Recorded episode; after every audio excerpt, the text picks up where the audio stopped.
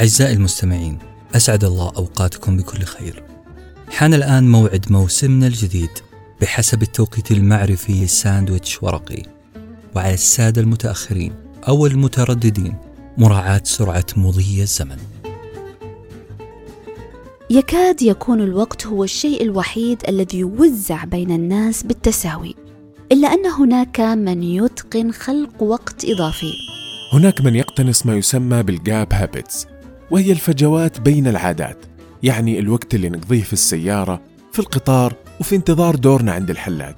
وهناك من استطاع استغلال أوتوماتيكية العادات نفسها. اقتنص وقت خلال ممارسة نشاطه عاداته through habits. هذا الوقت والذي قد نحسبه قصيرا. لو تم احتسابه بدقة سنتفاجأ أنه لم ينقص من يومنا. الاستثمار في هذه الأوقات مضمون المكسب.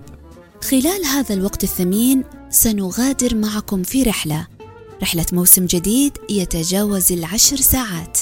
ننتقل فيها على متن حناجر جميلة تهامسكم بكلمات من القلب. خطها فريق كتابة مبدع. لنصل نهاية الرحلة إلى محطتنا. محطة الوعي المعرفي.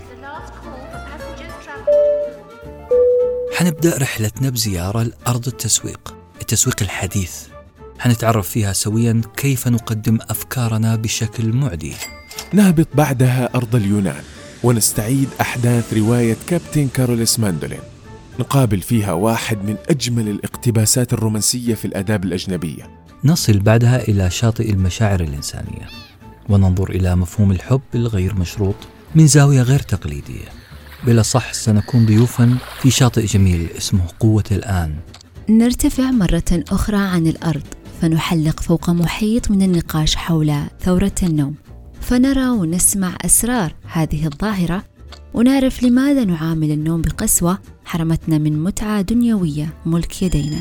سنقدم لكم دليلا من مئة صفحة تحتفظون به في جيوبكم دليلا نتقن من خلاله التأمل والحضور الذهني. نمر من أمام كهوف مرعبة نوعا ما يقطنها أساتذة اليأس. سيكون مرورنا سريعا لأننا لا نريد أن نلبث في كهفهم أبدا. نصل بعدها إلى جنة الإبداع ونقابل أناس تصالحوا مع أخطائهم. بل اعتبروا هذا التصالح شرطا أساسيا للنجاح. من خلال حلقة الصبي بكسار. وأخيرا ستعيشون جدل الأصدقاء حول قضية هامة تخص الحوار الناجح في الإعلام والمجتمع. أعزائي المستمعين نفتتح بسم الله موسمنا الجديد موسم لذة المعرفة.